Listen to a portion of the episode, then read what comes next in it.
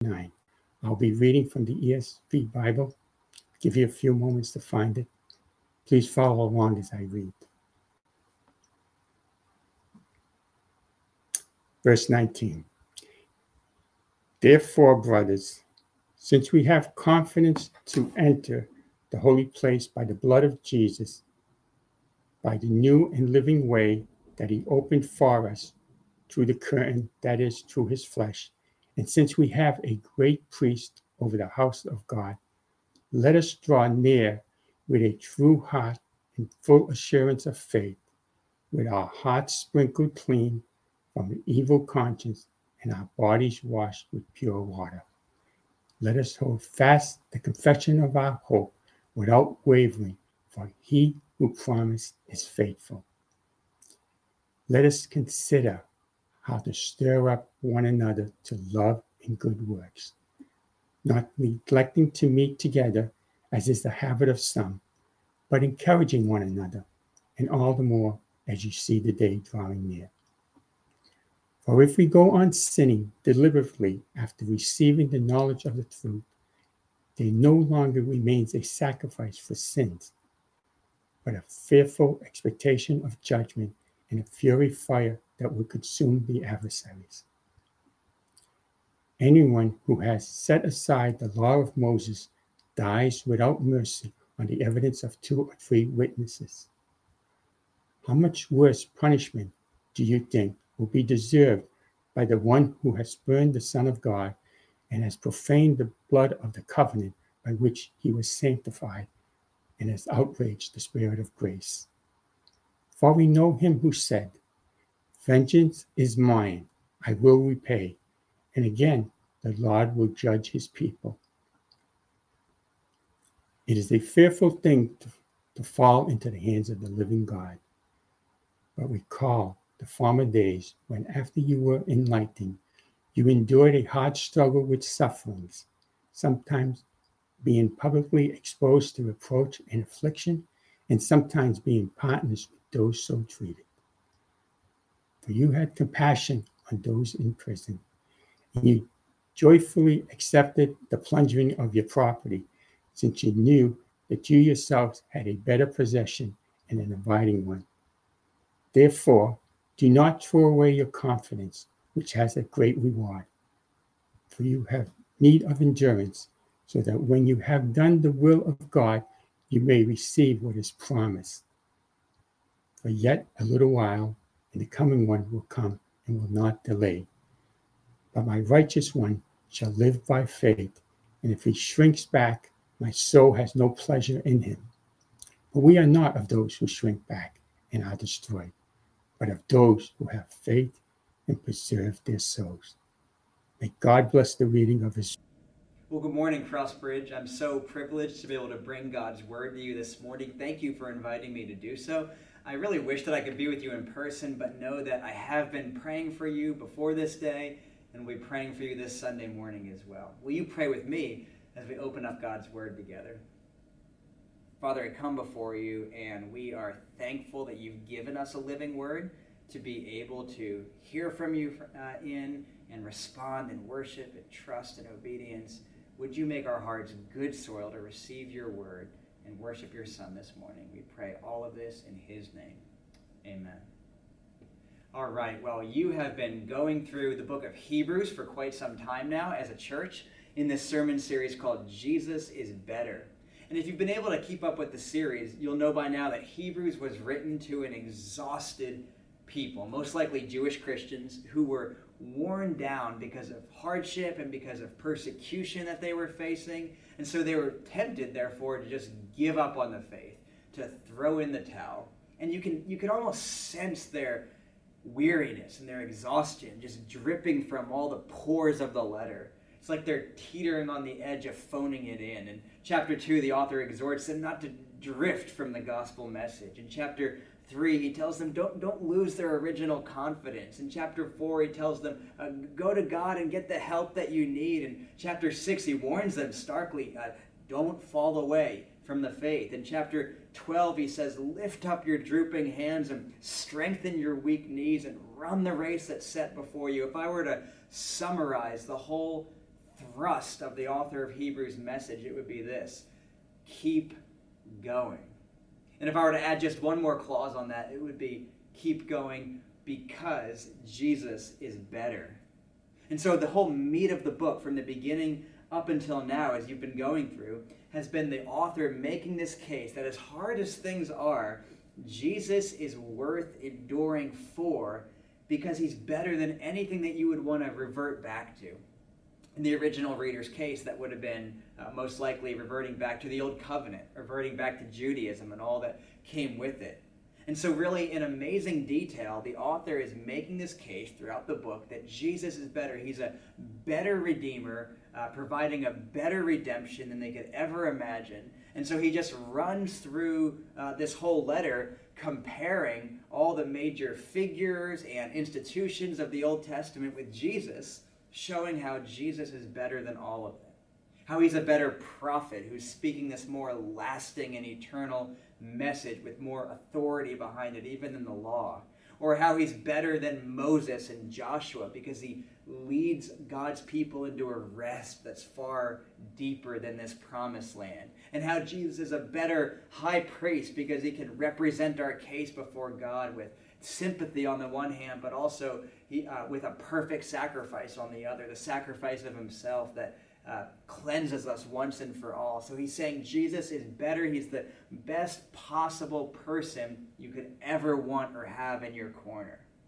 Now, not many of us today in Greater Boston, right, are facing the same uh, kind of temptation to give up, the same kind of persecution that these Christians in this book were facing. We read uh, in our passage just now that they even were having their uh, pl- uh, property plundered, that some of them were sent to jail. Not many of us today have faced anything near that. And yet at the same time, I think we can all say that this temptation not to endure, this temptation to throw in the towel, to revert back to anything less than fully clinging to Jesus and engaging with him as Lord over every aspect of our lives, whether that means literally disassociating with him or just going through the motions, uh, being a Christian in name only, this temptation to do this is still as strong as ever. I was having a conversation in the uh, the lobby of our church just a few days ago with a, a great brother, a friend, another local pastor of a church here in Beverly, and uh, he asked me, "How are you doing?"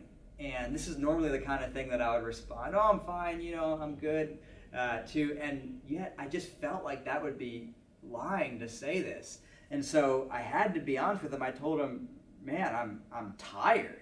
I feel like it's hard to keep going." And I unpacked a little bit of why, you know, just going on our second year of COVID, long-term COVID fatigue, lack of being able to meet together with the ease that we had gotten used to, you know, political polarization just in the wider church, cultural headwinds against us. And I asked, "How are you doing?" And he said, "Man, all the same things that you just said. It's hard to keep going." And our conversation there felt just like this little microcosm of, honestly, of conversations that I've been having with people in our church again and again, that it is hard to endure.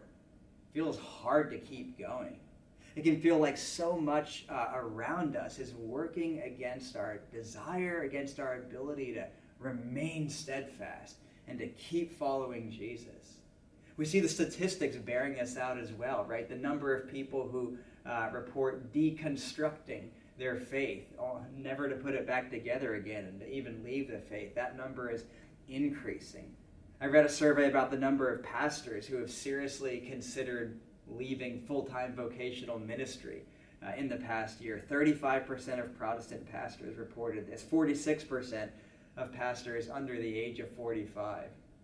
Even outside of the church, right? This general cultural mood that we're in right now is a feeling not of endurance, but of, I just want to give up. Uh, you might have heard the term great resignation. We're living in a time where more than ever people are just quitting their jobs and hoping to find new ones. If you're a millennial this morning, so if you're between the ages of twenty-five and forty, congratulations, you're a member of what one author calls the burnout generations. This generation's characterized by just an utter sense of uh, lasting uh, burnout and exhaustion. And so all that goes to say, there is a lot working against this this need to endure, to keep going, that the author of Hebrews uh, is exhorting us to this morning. And so we share the Hebrews' need to endure. And yet, in the face of all this, how can we keep going? And so we're going to see just in the next twenty minutes or so uh, three things from the passage. The author is going to give us, first he's going to give us a call to endure. What does it really look like to uh, keep going, to endure in the Christian life? We're going to unpack that a little bit. Second, we're going to consider the stakes of endurance. What is really at stake here in this call to endure? And then lastly, we're going to look at the hope of endurance, how that and how that motivates us from the inside out to keep going and following Jesus. So first, this call to endure. Look with me, if you will, at verses uh, nineteen to twenty-five. These are really a turning point in the whole book. And so the meat of the argument about how Jesus is better is has really uh, passed now, and we're now at that so what moment. So the author, what he does is he pulls together these various strands of all that he's been arguing to help situate this call to endure in an environment of confidence. Look in verse nineteen. He says, "Therefore, brothers, since we have confidence to enter the holy places by the blood of Jesus, by the new and living way that he opened for us through the curtain, that is, through his flesh, and since we have a great priest over the house of God," and then in light of all this, he calls us to do three things. He's basically, there's these three let us statements. Let us do this, let us do this, and let us do this. These three let us statements. He says, because all this is true, because of this access that we have to God, he says, let us, verse twenty-two, draw near with a true heart in full assurance of faith, with our hearts sprinkled clean from an evil conscience and our bodies washed with pure water. Let us hold fast to the confession of our hope without wavering, for he who promised is faithful. And the third one, let us consider how to stir one another up to love and good works, not neglecting to meet together, as is the habit of some, but encouraging one another, and all the more as you see the day drawing near. So what does endurance look like? What are the aspects of this call to endure? Well, first, uh, it, it looks like engaging with God. This is the most important thing. It says drawing near to him. We will never endure if we don't have true fellowship with God. And this is actually something that I find quite comforting, uh, at the same time, quite encouraging. If you're someone like me who could be described as a driven person sometimes, or a type A person, or even if you're just a member of a kind of achievement-oriented community, it's really helpful to remember that the first thing God's calling us to do is just to draw near to him. If it's your instinct to say, you know, I'm exhausted, God, but what am I supposed to be doing for you next? Am I supposed to, you know, I'll do it. If you want me to keep serving in the Sunday school, I'll do it. If you want me to, you know, volunteer for that committee, even though I'm overstretched, I'll do it. And God's saying, no, no, no. First step of endurance, just draw near to me. I want you. I want you to come to me and come with your doubts, come with your exhaustion, come with your fears. I know about them already.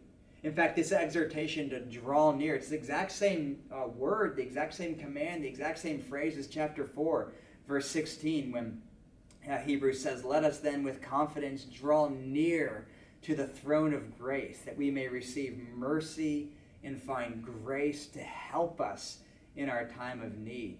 And by the way, at that point, the whole reason why we're supposed to draw near is because it says we don't have a high priest who's unable to sympathize with our weaknesses.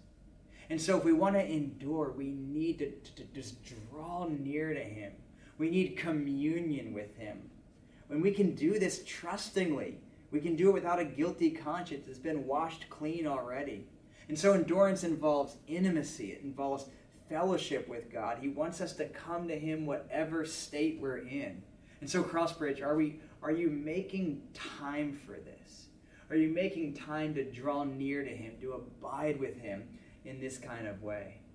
Sometimes when you feel like your back is against the wall, some of you have felt like that for two years now because of COVID, when you get in just an utterly exhausting time, uh, drawing near to God can almost feel like an indulgence. Like, it's almost, am I supposed to be doing this? I've already stretched in so many different directions. But let me tell you, it's not an indulgence. It is a lifeline. It is a necessity. Draw near to God is the first thing he's saying. He's also saying in the second let us statement, saying let us hold fast the confession of our hope without wavering, for he who promised is faithful. This is about remaining publicly confident in him. Some scholars think that this phrase, this confession of our hope, refers to some kind of like formal creed or statement of faith, something that maybe people would have said uh, before being baptized, but, but more likely this confession of our hope just refers to the, the, the public ways that we as Christians keep on proclaiming our message. And it's called a confession of our hope because it's it's hope-filled, it's a future-oriented gospel. See, a lot of times, right, when we're worn down or we're experiencing even some any kind of opposition, the first thing we lose is our hope. Maybe we won't stop calling ourselves Christians. Maybe we'll st- still stay, you know, within the uh, circle of the religious community, but we start to kind of lose our hope, right?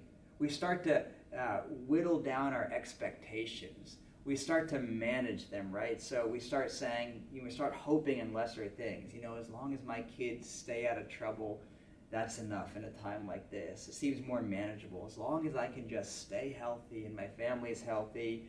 But we're being exhorted here, no, don't don't whittle down your hope. Cling to it. Keep proclaiming it. Keep meeting as a church. Uh, keep, hold fast to the confession of our hope. And the reason that's given here is it says, because he who promised is faithful.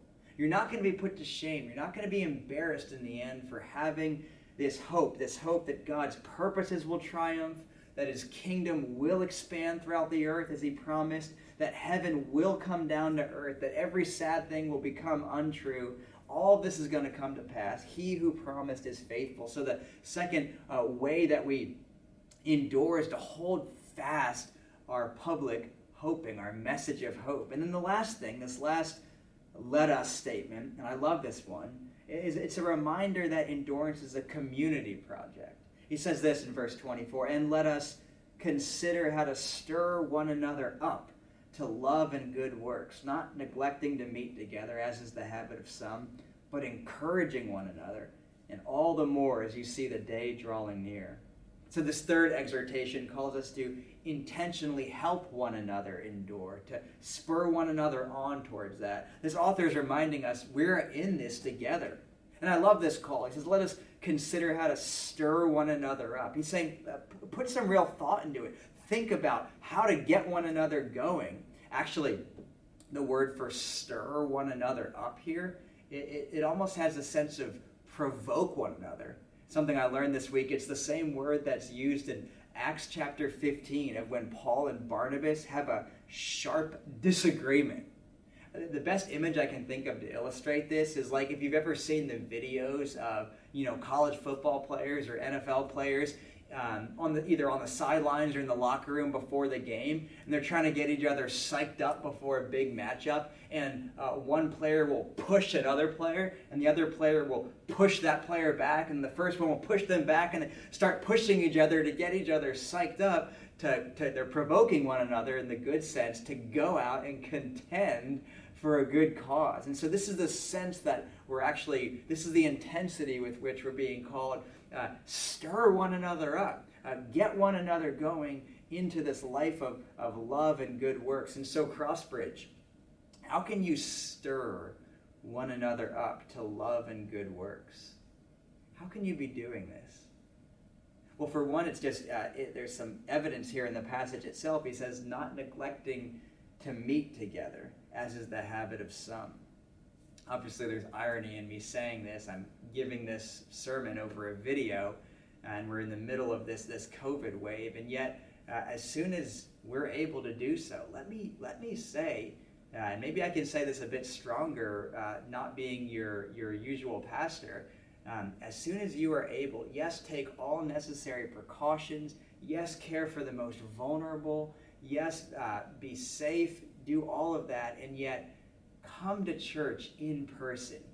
You need to be there to encourage one another. Your brothers, your sisters, they need you there if they're going to endure.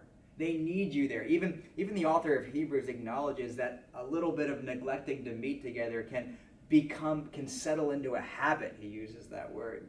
And so we need to be together because this is where we can uh, notice the gifting in one another and speak into one another's lives with that. This is where we can uh, take aside a, a weary person and just pray for them in their illness. This is where we can uh, call out the way that someone blessed us for how they served on a Sunday morning. Consider how to stir one another up. Something I've just recently been starting to do is even as I drive to church in the morning, I'm thinking, Uh, who's going to be there this morning? Who, who's ushering again? Who, who's on the worship team this morning? Who's going to be preaching? And how? What might I say that's that's meaningful, that's not cliche, that would really call out a gifting in them, that would be able to build them up? Or if there's some something that I know that they're going through, would I be able to just speak into that season of their life? Would I be able to say to a, uh, a young mother of, uh, of young kids, would I be able to say, hey, I know that this is exhausting. We've got three kids ourselves. I know that, that sometimes you feel like your work is overlooked, but God sees, and your investment's going to bear multiplying fruit. Or am I able to say to someone, hey, thank you for leading us in worship. I actually see you uh, growing in, in your in your presence up there and in gifts of leadership. These, these very things, these are going to just pump so much life into your brothers and your sisters. I've never met anyone who suffers from too much encouragement, literally. We could pump so much more oxygen of encouragement into one another. And you probably already know this by experience already, right? You, you, when you give someone else an encouragement, it's like you almost forget about it soon after. But when someone gives you an encouragement or stirs you up, you remember that thing for weeks, or at least I do.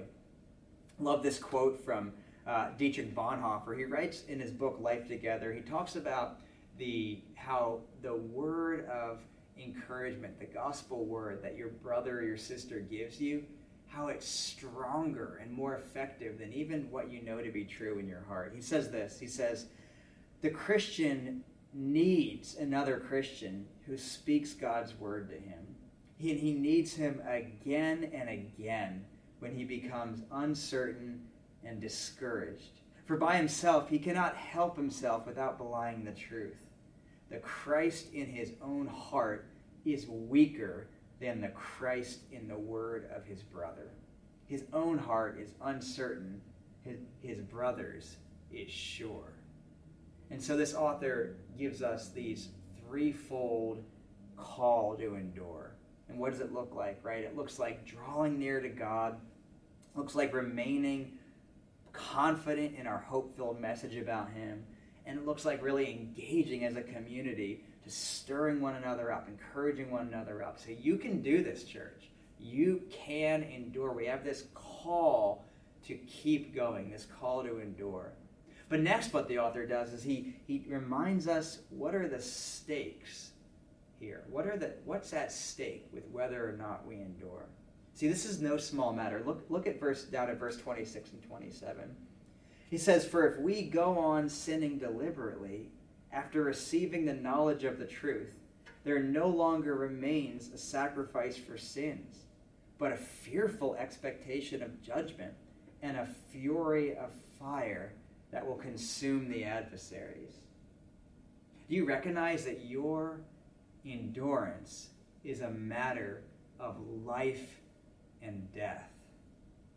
Now, the sinning that the author is talking about here, he's talking specifically about the sin of, uh, of falling away, of, of disregarding the gospel, of turning our back on this free offer of grace we've been given. The next verses, twenty-eight and twenty-nine, are going to make that clear. And the other key word here is deliberately. So you don't need to walk around with this hypersensitive a conscience of, wait, did I commit uh, a sin after I uh, was first converted to Jesus? Well, first of all, of course you did. He knew that in advance. And and, and second of all, we've been having a, the, the gospel says our, our conscience is wiped clean. So you don't need to misapply this and say that, wait, wait, what? Am I in danger of this? But what he is saying is that if we come to spurn the gospel, to say either publicly or even in our hearts that, I don't know if this is for me after all.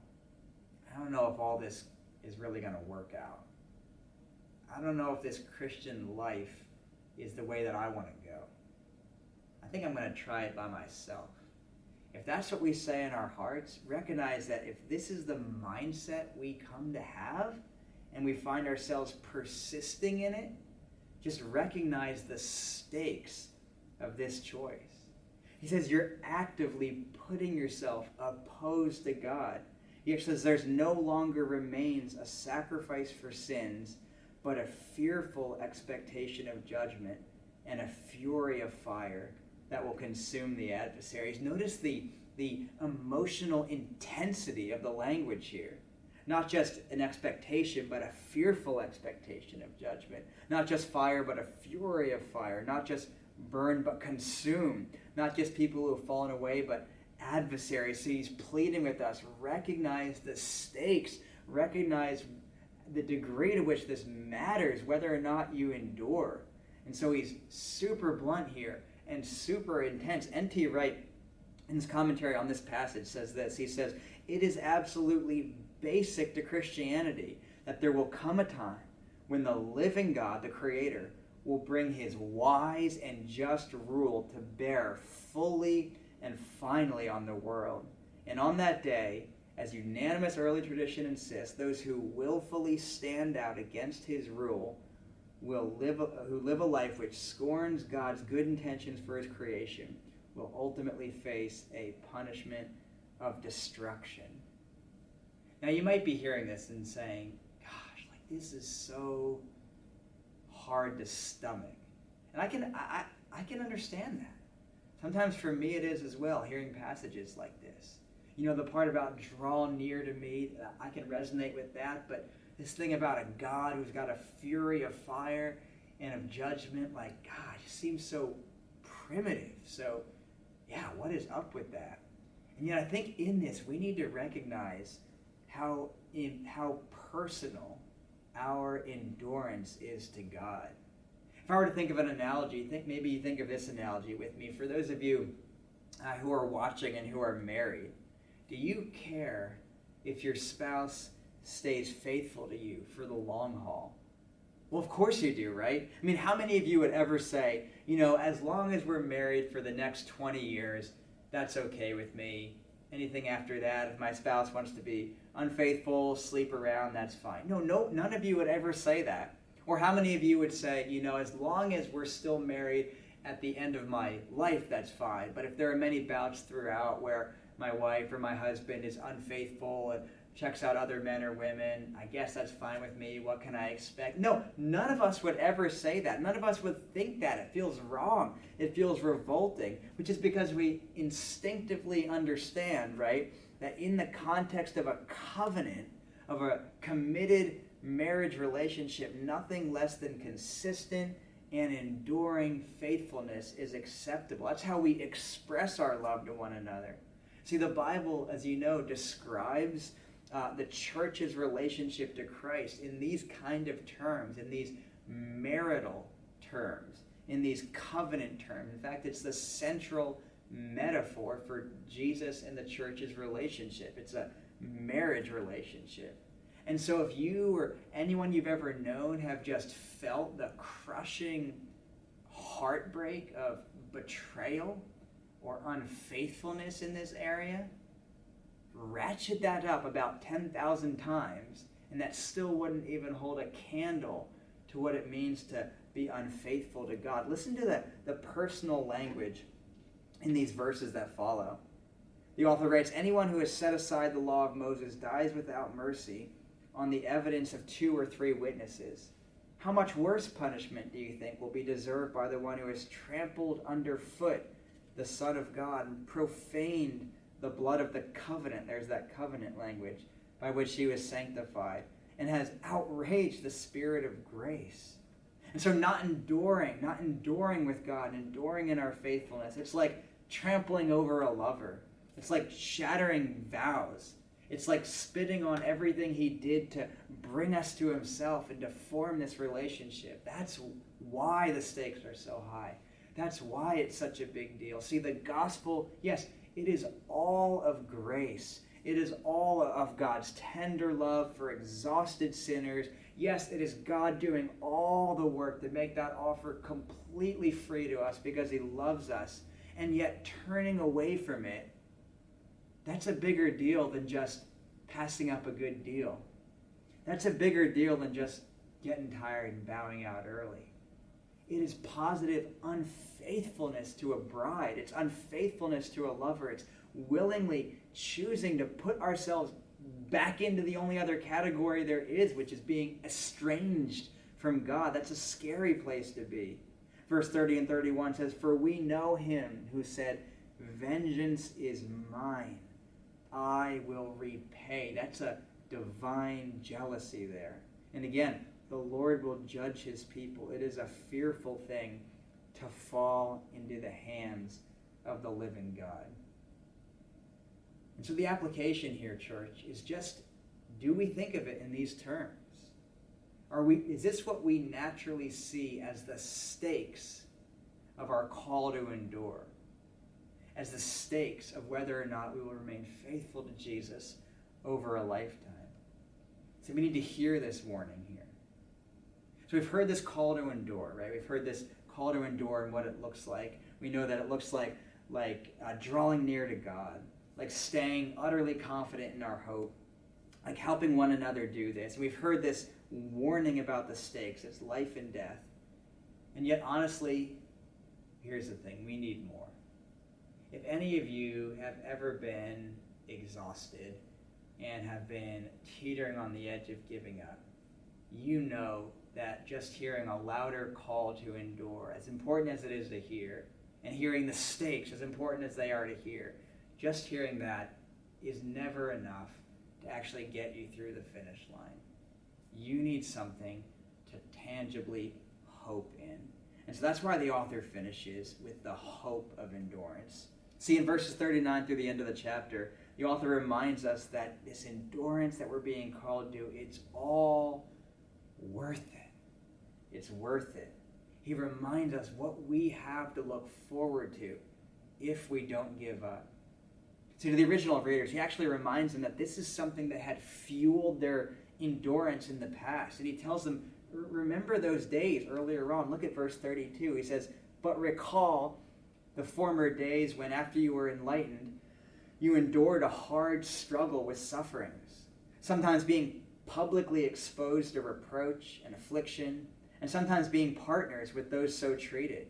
For you had compassion on those in prison, and you joyfully accepted the plundering of your property, since you knew that you yourselves had a better possession and an abiding one." And so he's describing this time when earlier in their faith, they came under this, this great persecution. And we don't know all the historical uh, specifics and details of that. There's some details in the text. It looks like they uh, were subject to public reproach, that some of them and their brothers and sisters had been imprisoned for their faith, even that their property had been taken advantage of, plundered, it says. We, do, we know some of the details, and yet the author is reverting them back to this time to remind them how they completely leaned into it. Actually, the word endure in this case means uh, to stand your ground on the field of battle. And then the word for Uh, hard struggle, it's literally the word from which we get our word athletics or athlete today. It's an athletic term for like a, a, a contest. And so he's saying, remember back to the first quarter of the game when you were just getting slaughtered by the other team, and yet you stood your ground and you leaned in and you contended and you keep going. Remember back then. And he says, and, re- and remember what was what you were thinking about, what was in your mind, what was in your heart back then. And he says, this is what he said. He says, verse thirty-four, why were you able to do this?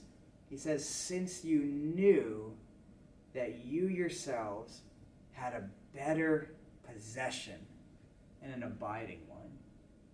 Why could you even go so far as, it's insane, joyfully accepting the plundering of your property? Who does that?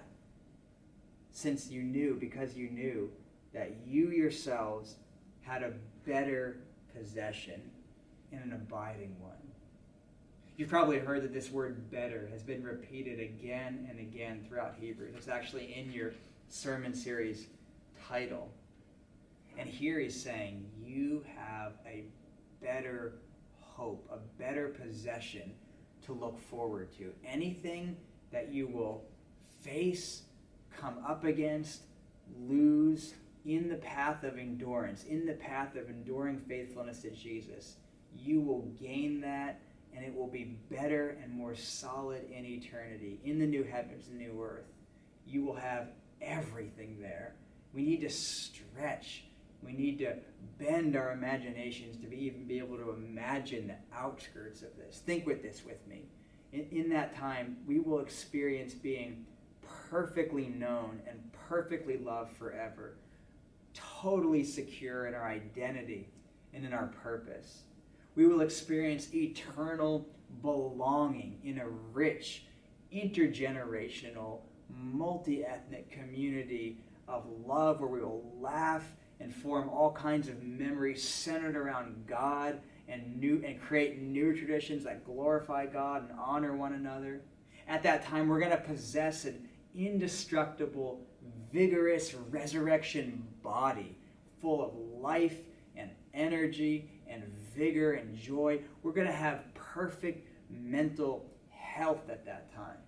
We're going to be able to do dignifying, meaningful work that really blesses others and makes a difference. We're going to have a beautiful world of art and music and architecture and poetry and writing to explore. We're going to see all of our longings for justice finally given full vent, full expression, God making everything right like it always should have been. And we are going to see, brothers and sisters, Jesus at the center of it all, on his throne, reigning over, administering over all of it, and amazingly inviting us in to share that rule and that reign. This is the this is just part of the better and lasting possession, this inheritance that we have to look forward to. And the early Christians in Hebrews, they knew this, since they knew that they had a better possession and an abiding one. They could endure with anything. They could push through anything. They had this internal, uh, undimmed, constantly being renewed source of hope, just continually recharging them and recharging them and recharging them, that they were able to go back to. And the author is reminding them, remember those times. And so can't you see, can't you see how if we truly believed this, if we knew that all of this was ours to possess, we could endure through anything, right? What's a little bit of opposition? What's another year of COVID? I hope that doesn't happen, but what's another year? What are health struggles? What is loneliness? What is any of this? If we knew this possession that we have, we can remain confident in this. He says in verse thirty-five, therefore do not throw away your confidence, which has a great reward. For you have need of endurance, so that when you've done the will of God, you may receive what is promised. There is a great promise waiting for us, brothers and sisters, and it is so worth enduring for. This will be the internal source compelling us for it. This will be the internal sense of hope, and it's something outside of this world that nothing in this world can threaten or dim or hinder or take away. And so we live in a time that it is hard to endure. We can own that. We can resonate with that. We're almost finished with two years of COVID. Cannot believe it's been that long. We are not meeting in person this morning. We are in the middle of a great resignation. We have cultural headwinds against us, not to mention everything that I'm sure you're going through in your personal life. And yet we are called to endure, to hold, to draw near, to hold fast our confession of hope, to spur one another on in this journey with us. We are called to endure. We know the stakes. We know that they're high. It's nothing less than remaining faithful to God himself, our, our covenant spouse, as it were. And yet we know this hope of endurance, that we have a better and a lasting possession ahead of us. And so my prayer for us is that we would be a people who are confident and who do not lose our boasting in our hope. Will you pray with me this morning as we ask God to make this true of us? Father, we thank you that you have a son who you've given to us so graciously, and that he is so worth enduring for. Lord, I pray that you would help us never to revert back to doing it alone. There is no life to be found there, but I pray that you would only help us press forward and do it together in the hope and confidence of Jesus. We pray all of this in his name. Amen.